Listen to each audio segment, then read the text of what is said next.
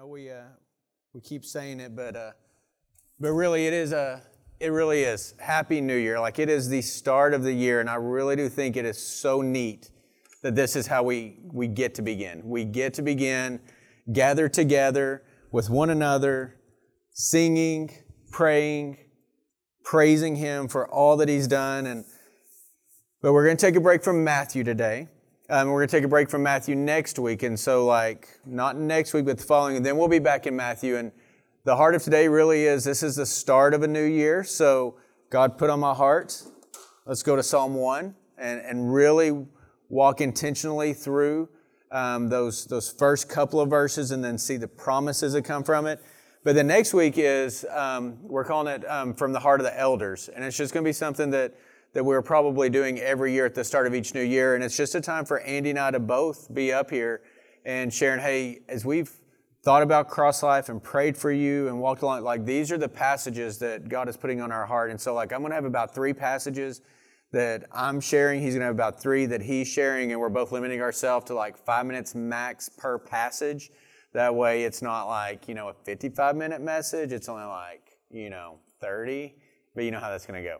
So, because um, we need transition time in there as well. But that's really the thrust of it is just a time for, for both elders.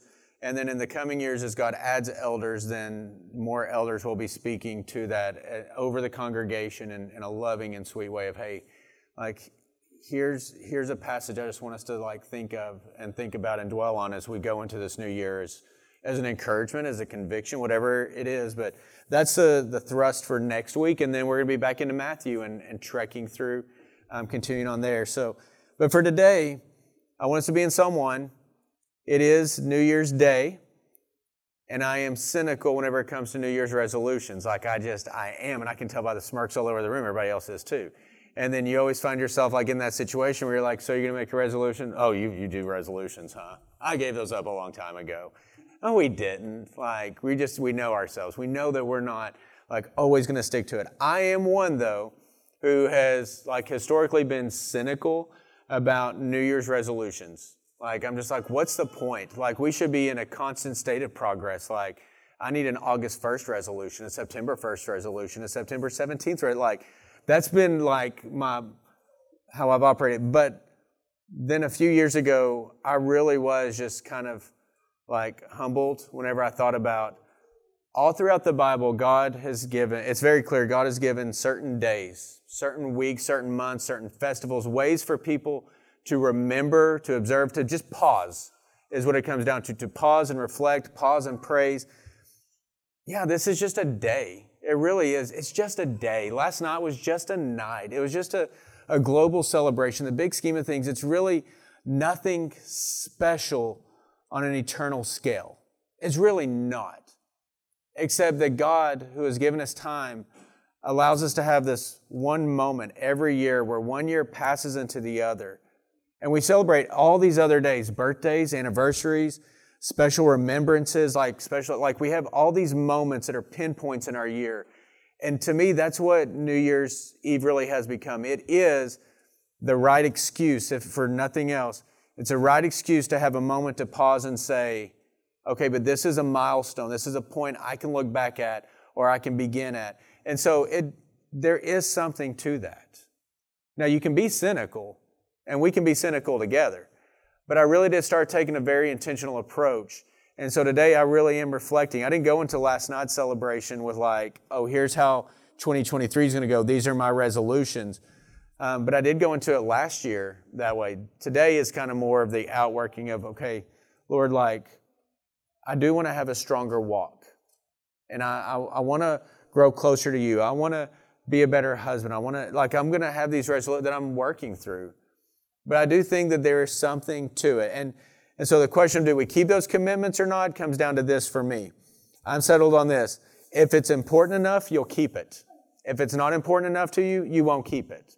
Like, and that's up to you.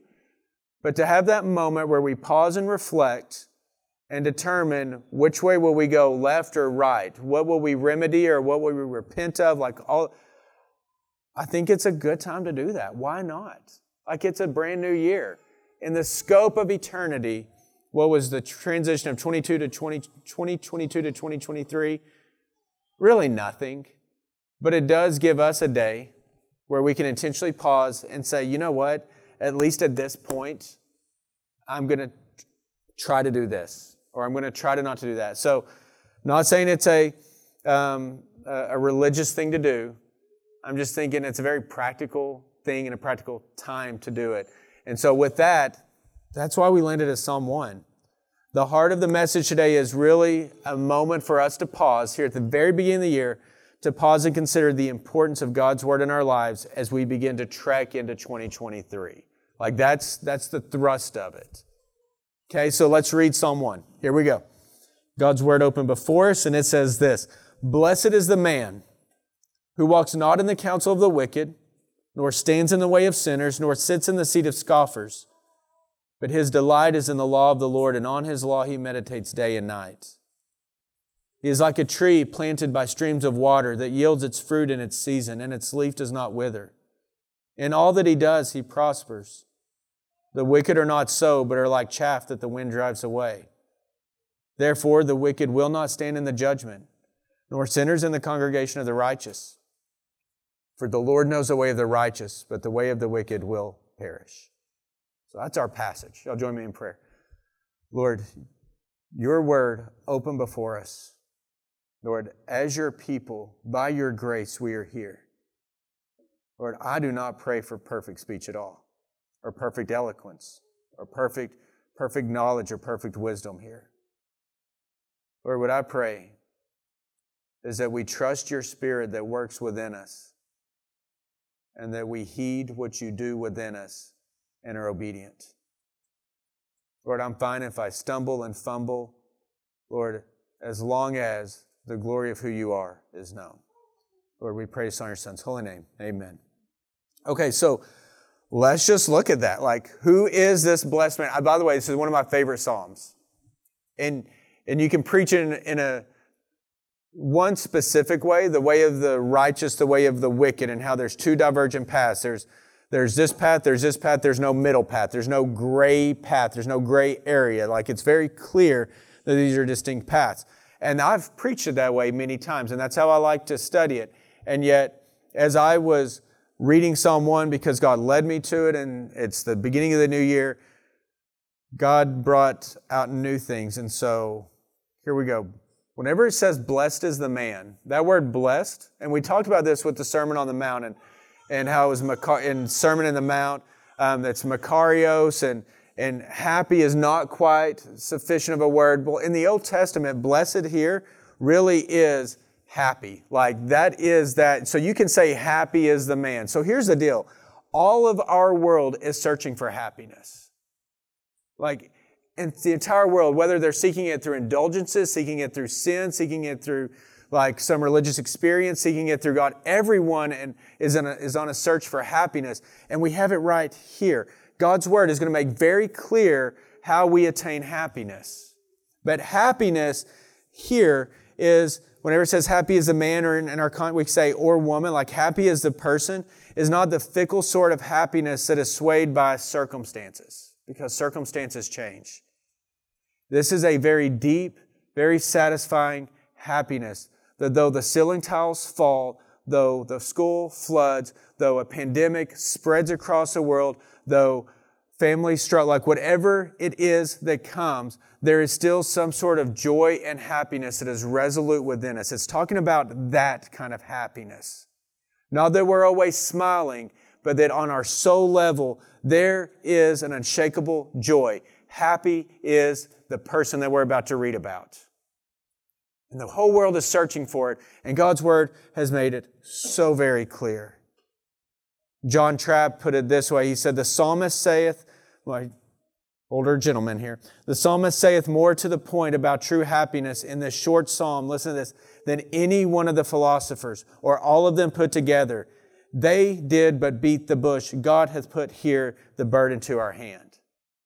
So all the philosophers, all the world is searching and they're beating at the bush, trying to find what's in there, trying to grab something that's there. And God very clearly says, here is where happiness is found. Watch. So we want to heed this. If, if, if that is what is here, that's what I want. Aren't you tired of sadness and loneliness and searching? We're not immune to it as Christians. We've just probably lost our way, right? We're probably still on the path, but we're in the midst of a fog and we don't know where the path is, and that worries us. Another theologian put it this way, just to, just to clarify even when the righteous do not feel happy, they are still considered blessed from God's perspective. And that's the perspective that matters, y'all. Even when we don't feel happy, we are still considered blessed from God's perspective. Listen as He bestows His gifts on you. Neither negative feelings nor adverse conditions can take away His blessing. That is the happiness. That is the blessedness that's here. That's what you and I need to remember at the beginning of 2023. We are blessed. Uh, so, do you want to be happy? Like, that's the big question. Because God's Word has something to say about that. And so let's look at it. Let's break this one down. This is where we're going to be spending most of our time, is just really these first two verses, and everything else flows from them.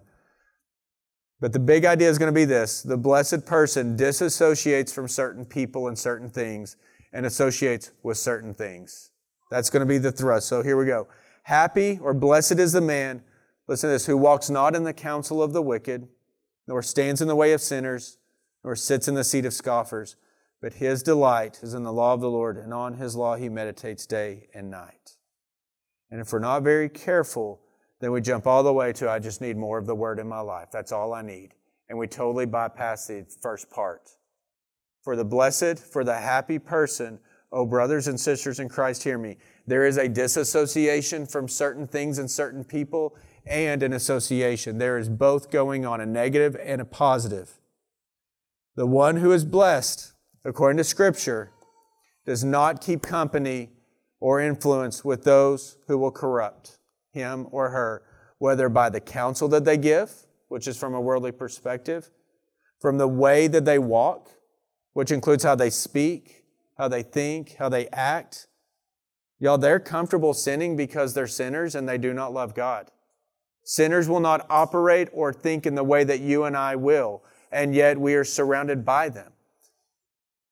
Nor are we to associate, or we, we need to be careful that we don't be corrupted by a level of comfort that they have in their depravity.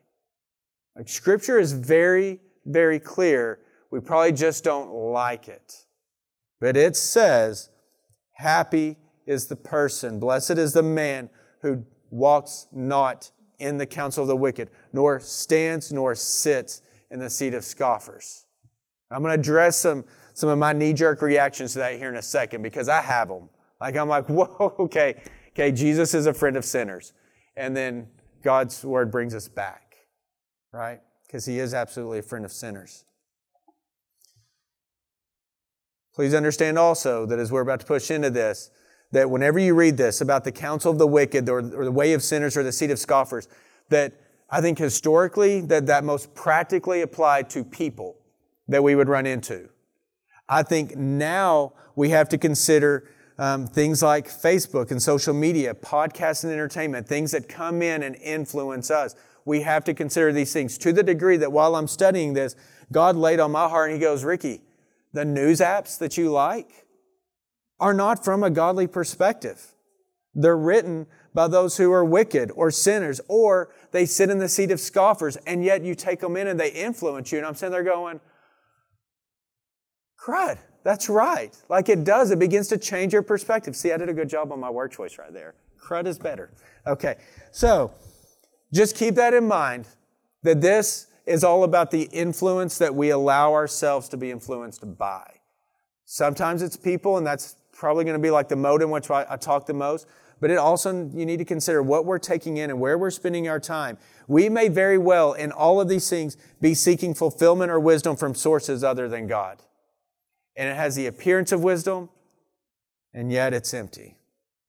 So basically, these streams of influence that are coming into us, I really do feel like this is a good time for us to pause. We live in a world full of sound and fury, and it is an echo chamber unto itself. And we need to consider our information, our counsel, our comfort. Blessed is a man who is careful of his company. So pay attention to this because I think this is part of verse 1 that sin will always suck you in. It will suck you in. It will take you further than you want to go. It'll keep you longer than you want it to keep you or than you want to be taken. And it will cost you more than you ever wanted it to cost you. But sin will suck you in. And what Satan cannot get you to commit privately, he will expose you to relationally. There is great wisdom in guarding the company in which we keep. All right, so I think that, that the temptation is probably for us to, well, it seems like there's a pathway though. Like I go from, from like the, the counsel of just talking to them to standing with them to, to now I'm, I'm sitting, but Ricky, I'm not actually sitting. I'm, I'm kind of just more like standing. So I'm just going to kind of back up and go to counsel and then I'm going to move. I think we're missing the point entirely. I don't think it's the pathway. I think it's do not. Like, we're worried about where we are in the pathway instead of the corrective of blessed is a man who walks not, nor stands, nor sits. Y'all, blessed is the one who doesn't associate with the wicked, the sinners, or the scoffers. And that's hard for me because where is the love? I'm going to get to that. But simply put, God blesses those who do not associate with evil. It's clear. It's very clear. We muddle it. And we must consider the company and the influences that we willingly keep and that we willingly allow. And you need to know this we cannot be happy when we're comfortable where God tells us to avoid. So we just need to consider these things. I need to consider these things. 1 Corinthians 15 33 through 34. You could just listen to this if, if you don't want to turn there. But it's 1 Corinthians 15 33 through 34 says this Do not be deceived, Paul writes. Bad company ruins good morals. And then in verse 34, he says, Wake up from your drunken stupor, as is right, and do not go on sinning. For some have no knowledge of God. I say this to your shame. Paul's writing to the Corinthians, and they've fallen for this. They have fallen with keeping bad company. I like actually how the NIV says it because it's just so much clearer. Bad company corrupts good character. It's in the Bible. Who we keep company with can and will corrupt us. It will corrupt good character. Not me, right? I am strong enough to withstand. And yet scripture also says, let the one who thinks he stands take heed lest he fall. Like it's in our pride that we think we can withstand. We need to very humbly consider what Paul tells us in 1 Corinthians do not be deceived. Bad company corrupts good character. And then he tells them, Wake up from your drunken stupor and do not go on sinning. We just need to consider these things.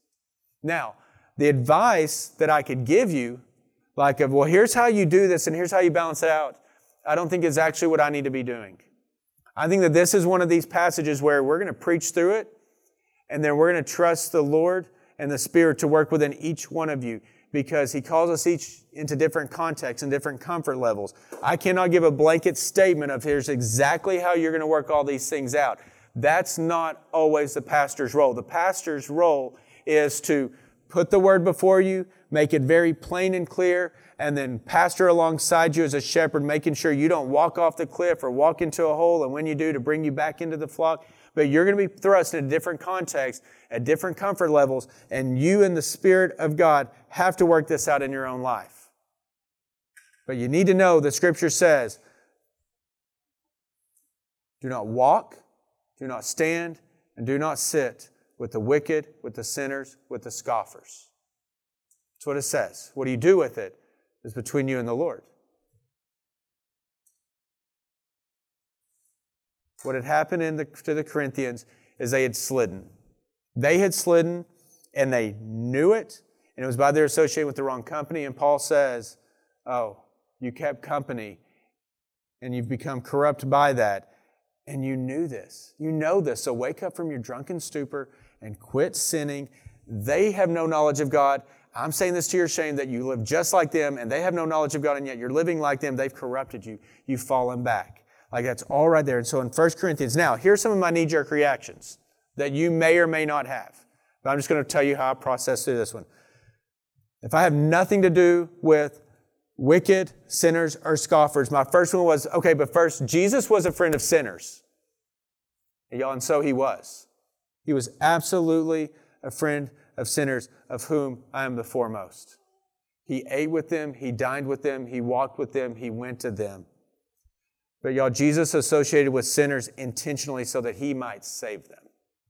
There's a difference in going to sit and going to save. He went to save. 1 Timothy 1:15 says the saying is trustworthy and deserving of full acceptance that Christ Jesus came into the world to save sinners. He was fulfilling the mission of salvation and reconciliation for the whole world. Is that what we're doing? Is that what you're doing? If so, okay, only you and the Spirit, only you and God know that. If our mission to go to them is so that they might be saved, fantastic. But Jesus was a friend of sinners. We just need to make sure that we're not simply finding comfort in company. A good litmus test for us is Is there ever really a plan for us to share God's light and God's word in this relationship, or is it just company that we're keeping? If we're, if we're talking about media influences, by the way, then I would consider Philippians 4 8, which says this. Like, so as I'm thinking about books, as movies, music, all these things, as I'm thinking about them coming in Facebook, Instagram, TikTok, all these things, whatever is true, whatever is honorable, whatever is just, whatever is pure, whatever is lovely, whatever is commendable, if there's any excellence, if there's anything worthy of praise, think about these things. But if it is not then true or honorable or just or pure or lovely or commendable or excellent, and it's not worthy of praise, then don't think about these things. The problem is the diet of the things that we intake. Don't get me wrong. Last night, we celebrated New Year's with some friends. Like a quarter of a cheesecake sat on the bar for a while. I felt like it would be rude to leave it since they had it. So rather than just like going to get a plate and get a portion size, I figured I would just clean the dish for them. So I just brought the whole pie plate. I ate it. It was not a healthy intake, though there were cherries and though that's a fruit. Okay. But it's not a healthy intake. We do the same thing with our phones, with our media, with the company we keep. We have an unhealthy diet. And we just need to consider that. Was Jesus a friend of sinners? Oh, absolutely he was, so that he might save them. That's different than what's being talked about here. My other knee jerk was, but this sounds so incredibly unloving, right? We are to be Christians, we are to be loving, and absolutely it may seem unloving. But the first litmus test for us, the first thing that we need to consider is to whom is it unloving? To the people or to God? Like, who do we want to please in our love? People or God? I actually am a people person. I like, not people person, sorry, that's not true. I'm a huge introvert. I'm a people pleaser. Like, I don't like people to be upset at me. I like to, to meet them wherever I can. But whenever we say that we're not to associate with them and we're saying, well, that sounds unloving, is it unloving to them or is it unloving to God if we do associate with them? Because we cannot indulge what He has forbidden. We've got to consider these things. We love God, y'all, by keeping His commandments. It's all throughout Scripture. And He has clearly told us here not to get advice from the wicked, nor to be comfortable in the presence of sinners, or to keep company with them. This is His wisdom that He gives to His children throughout all ages. John 15, verse 18 through 19, listen to this, says, If the world hates you, know that it has hated me before it hated you. If you were of the world, the world would love you as its own. But because you're not of the world, but I chose you out of the world, therefore the world hates you.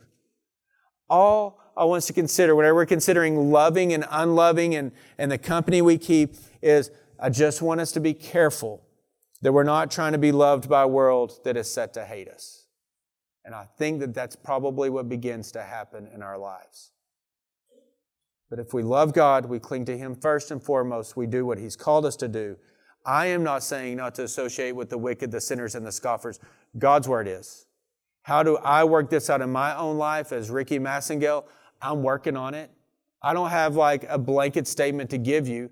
Do I really struggle with this? Well, what does that mean in my life? Absolutely, I do. So do you.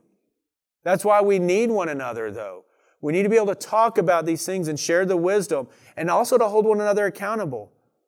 But we probably know that we're indulging way too much whenever we start to catch sin coming up in our thoughts in our mind, whenever we begin to rationalize our own sin and find comfort in sins that we never used to, whenever that begins to happen, then we need to be cautious that we're beginning to stand and to sit and to take counsel where we shouldn't. I had another, another knee jerk, and it kind of goes back to both of those together. And it was this but we're to go out. We're to go out and make disciples. That is the Great Commission. Like, if we're not to associate with them, then how can we go out and make disciples? Like, doesn't, no, we are.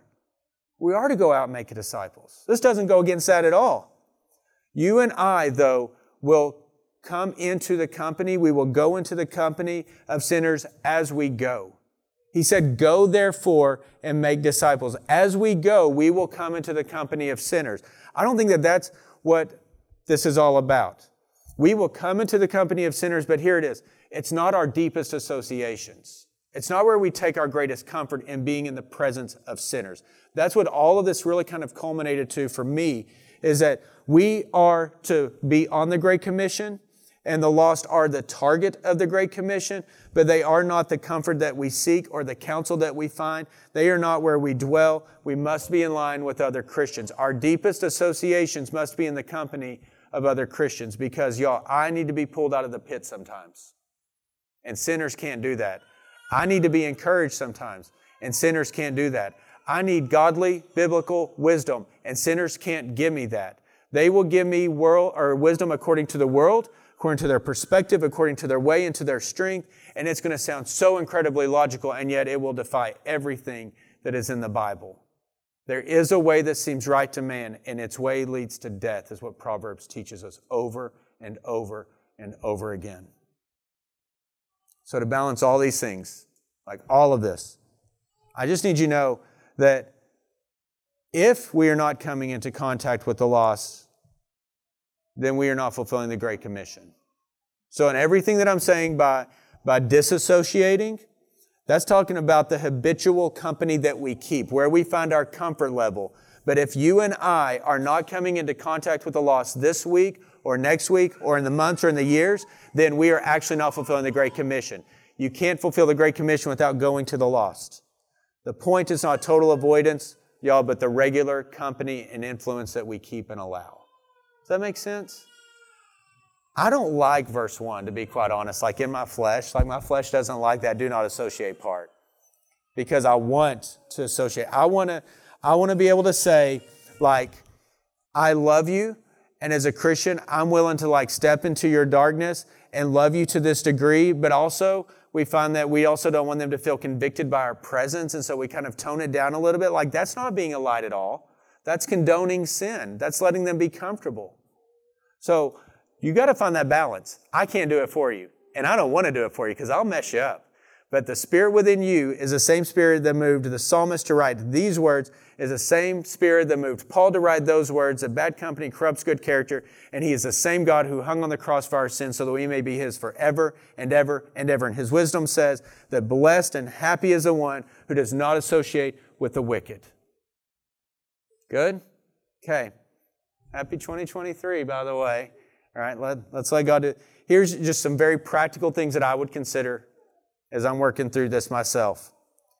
How is the company that you keep? Like, that's just a very simple question. How is the company you keep, not by your standards, but by God's standards? If you were to ask God, God, show me the company I keep, does it meet your standards and expectations for me? What would He say? And that is your journey with your God who loves you. Three questions that I had were Does your company need to be reconsidered? Does your media need to be changed? Or does your heart need to be redirected? These are all things that God does. I'm not saying don't go to the lost. I'm saying we better be going to the lost. I'm saying that we don't get our counsel from the lost, we don't model their walk, and we're not comfortable with the sin that they commit. It grieves us, it breaks us. We need to be careful it doesn't corrupt us. Okay, blessed is the person who is associated with the word. For all the do nots there, but his delight is in the law of the Lord, and on his law he meditates day and night. I'm someone who wakes up at four o'clock in the morning for no good reason, sometimes 3:30, sometimes, wonderfully, it's been six o'clock here lately. Like, that's sleeping in. That's great. I love it.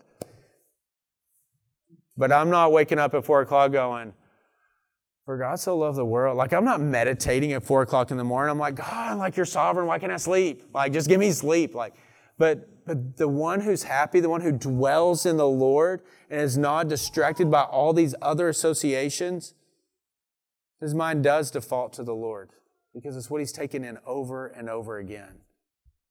The word delight here, the, uh, a scholar said, it expresses all that makes the godly happy. When you think about God, and you begin to get happy. Like that's delighting in Him. Here's what I know from life when you delight in something, you desire it. So if I'm sitting there, I'm like, do I, am I delighting in the Lord? Excuse me, in the Lord and in His Word. Like, are you desiring it? Because if you desire it, then you delight in it. If you delight in it, then you desire it. I delighted in that cherry cheesecake last night, and I desired it for a long time. In fact, there was also a bag of ruffles over there, and I would get up and I would go get them because I desired them. And and our friends were like, why don't you just take the chips to the table with you so you don't have to get up? I said, well, because I get a few steps every time. Like it, it stops me from just fully indulging. But when we desire something and we have it, then we delight in it. What's probably true is that we don't desire His Word enough. We, though we want to be people of the Word, like we would probably find that we're actually scripturally anemic and therefore our joy is fragile. We're not in the Word, the Word's not filling us, and therefore our joy, our happiness is it's like a roller coaster, it breaks suddenly. I'm guilty of this, y'all.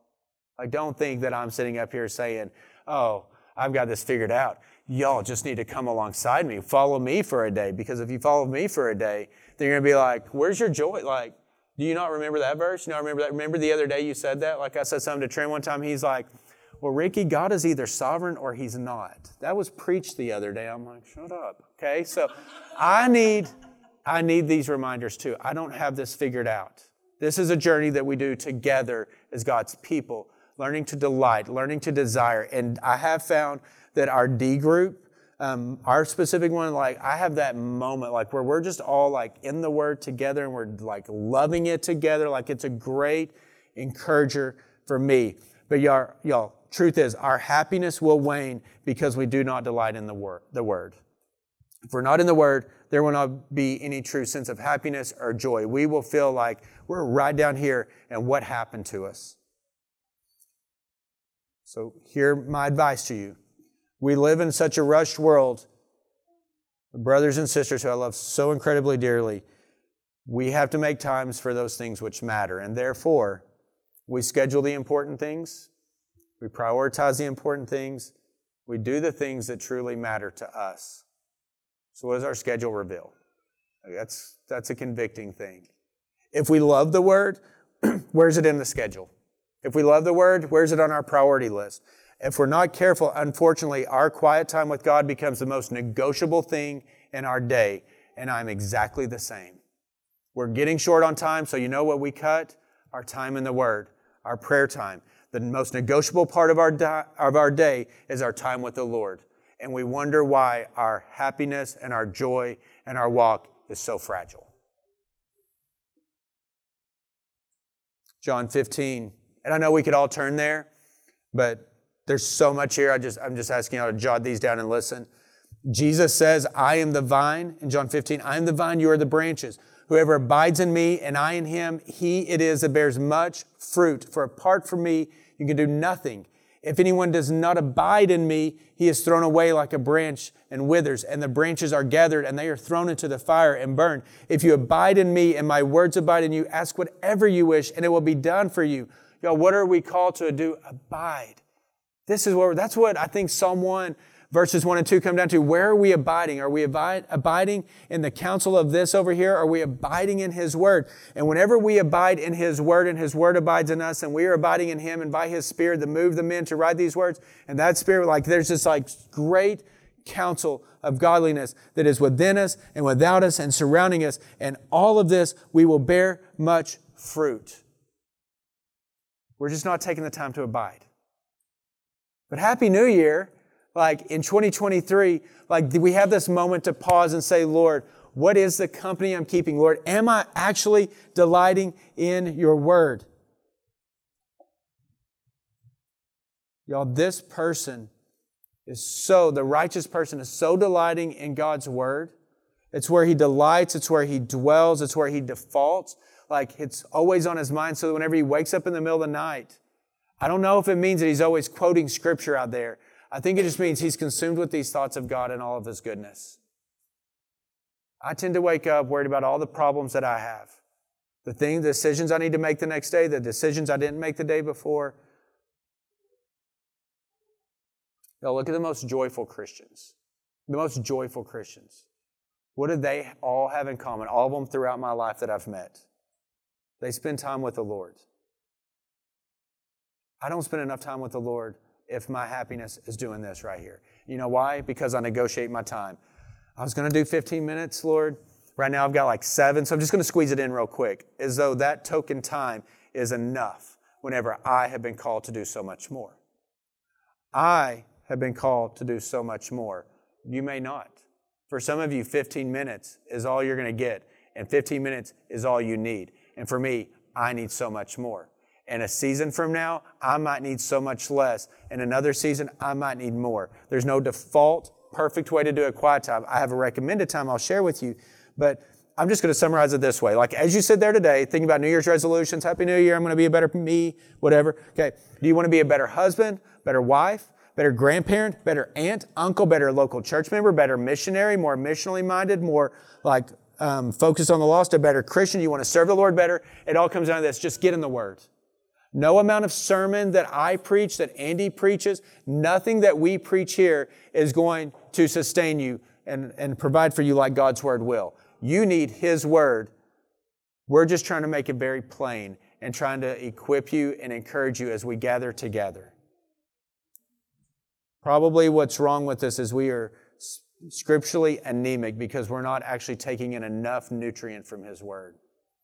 But happy is the man who does not associate it with the ungodly influences and associates with the godly words. Chas and I were talking about this the other day because she works full time. We have three kids. She's an amazing wife. Somehow she seems to, and she's like engaged all the time. And somehow she seems to keep all things going uh, on track.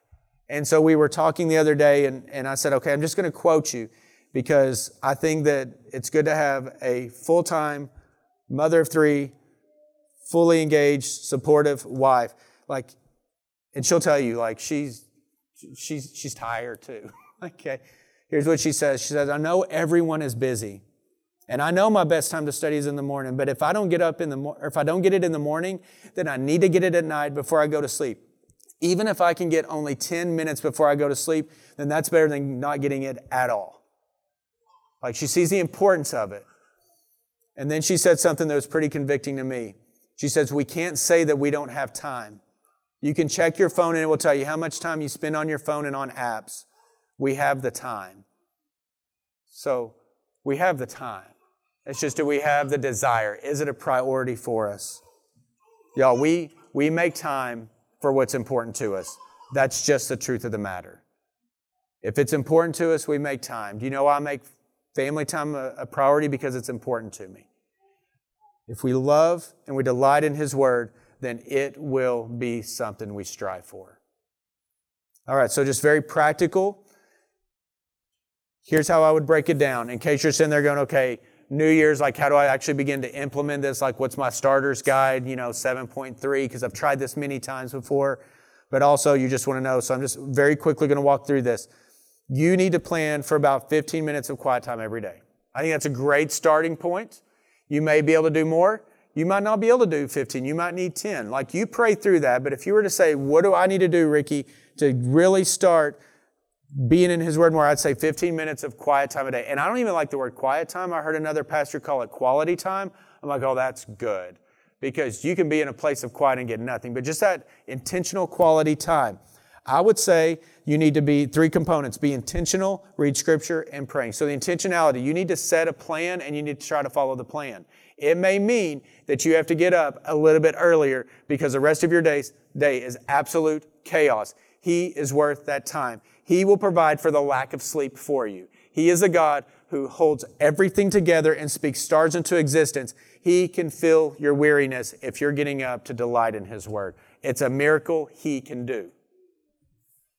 If you miss your time, try to make it up. But also know this you have been forgiven of so incredibly much. Don't beat yourself up. We just have to learn how to forgive ourselves and accept His forgiveness. And then I'm just going to tell you truthfully, I personally plan on a quiet time five of seven days.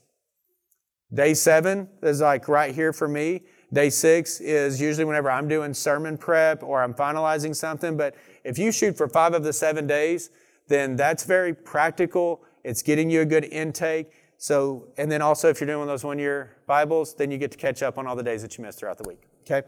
All right, reading scripture. Where do I recommend you start? The New Testament, preferably. You can start in Genesis, and by the time you hit Numbers, you're done. Like you get to Deuteronomy and you're you get to the goat and its mother's milk, you're like, what's going on? Like, this is seven days of this. I recommend you start in the New Testament and preferably with one of the Gospels Matthew, Mark, Luke, or John. Why? It's the story of Jesus, it's his story. Start there. I like one chapter a day, but the truth is, sometimes I will only get five verses or 15 verses. It doesn't mean you have to read for 15 minutes. You read until the Spirit says, that's enough, right? You don't have to keep going. Sometimes I've read three chapters, and then the next day I've read like 10 verses because whatever the Spirit is doing in that, that day. But I also do think, though I struggle with them, one year Bibles are great. I do think they're a great tool.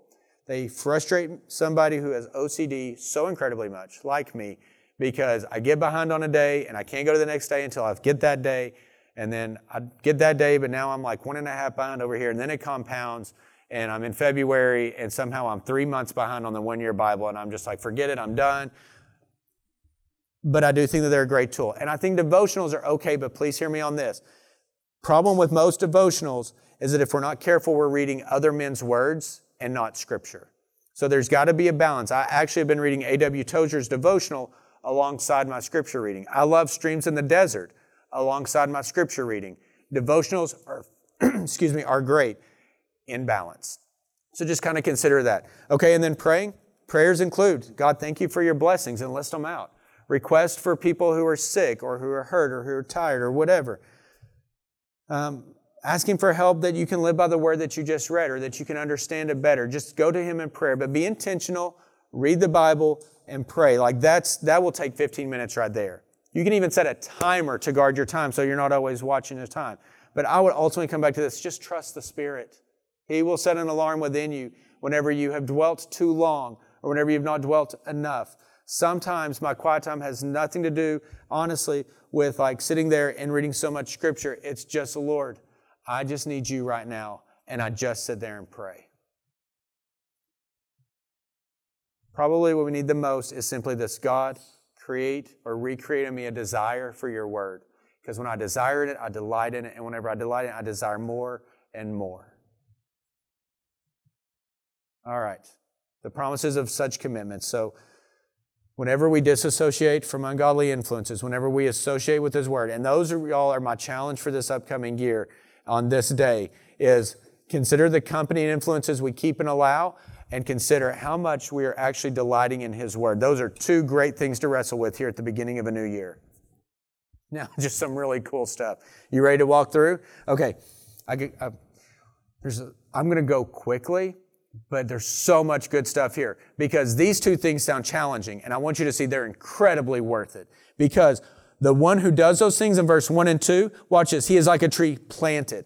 Planted, not growing wildly, not by natural design, but he's planted. This tree has been placed in this very specific point. Whenever we became the Lord's, he took us from a realm of darkness and he planted us by streams of water.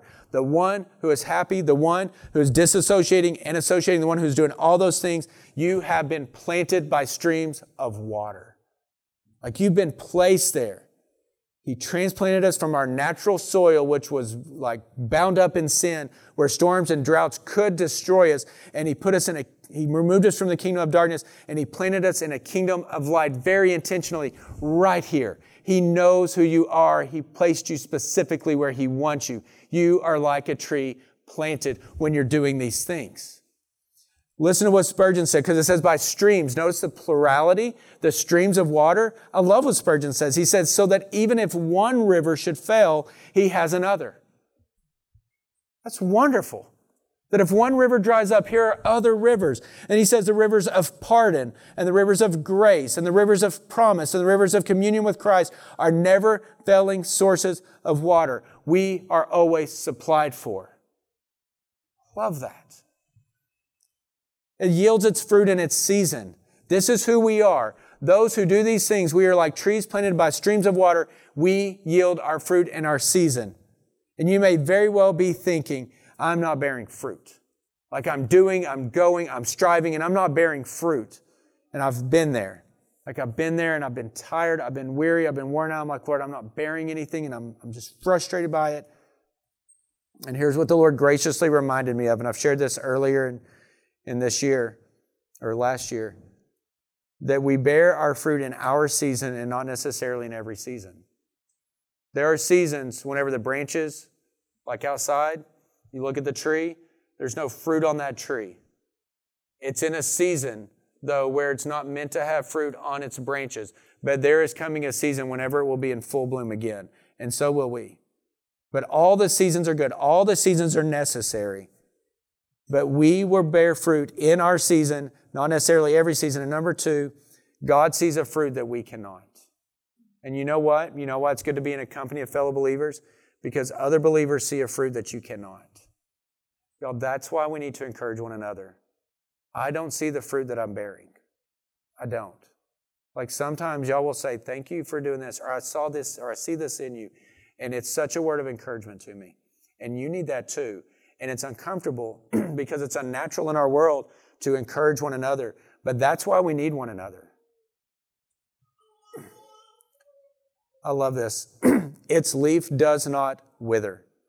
The tree that is planted by streams of water, who has an abundant source from all these various water sources, and that will bear its fruit. That's a promise. You will bear your fruit in your season. You have to endure the other seasons, but you will bear it. Your leaf, y'all, does not wither.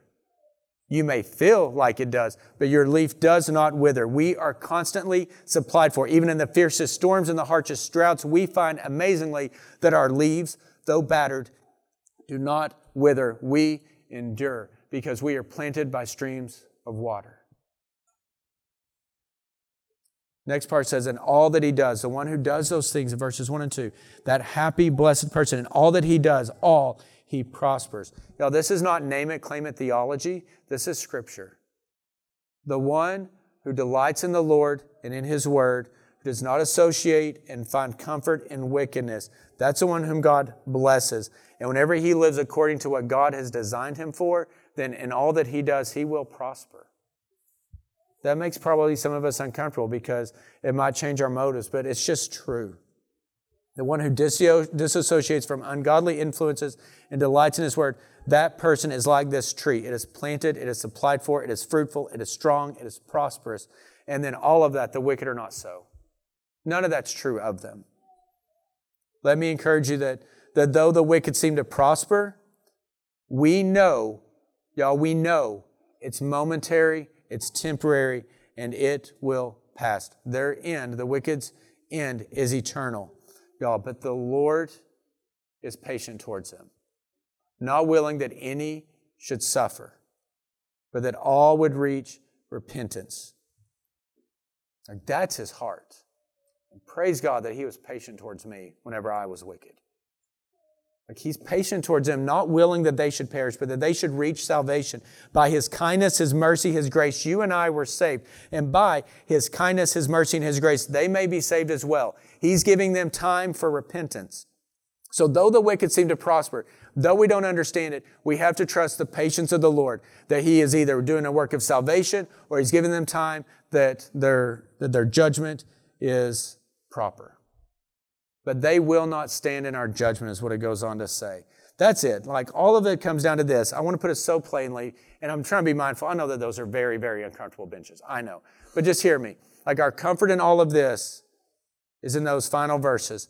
Therefore, our perspective for this new year, y'all, therefore, the wicked will not stand in the judgment, nor sinners in the congregation of the righteous. For the Lord knows the way of the righteous, but the way of the wicked will perish. So, to put so plainly, like your greatest comfort, I hope, is this the Lord knows. He knows the wicked, He knows the righteous. He knows your heart's content, and He knows its discontent.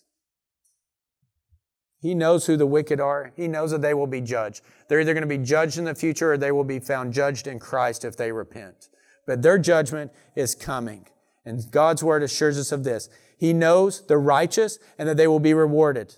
That the tree that we are that is planted by streams of water will bear fruit, y'all, forever and ever and ever. The tree that is by streams of water will be supplied for forever and ever and ever. The tree that has unwithering leaves will never wither forever and ever and ever. This is who we are now and who we will fully become. We are that tree that is planted. The Lord knows. He knows our ways. He knows who you are. He knows what you carry.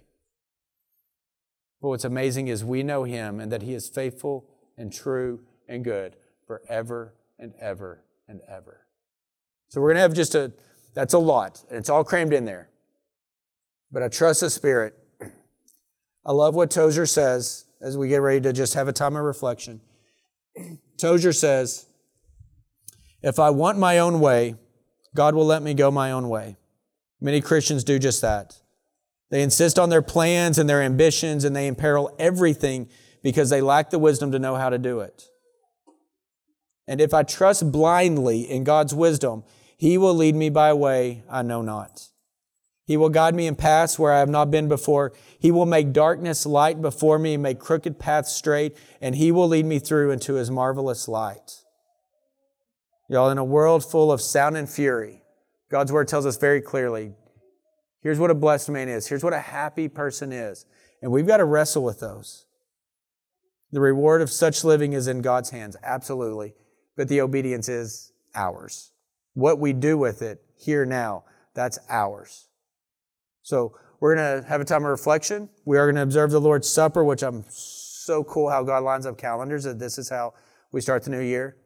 And just know that whenever I read someone and I'm wrestling with that disassociation, I don't have it figured out either. How to dwell better in Him, I don't have it all figured out either. That's why we walk it shoulder to shoulder, this Christian life. Y'all pray with me.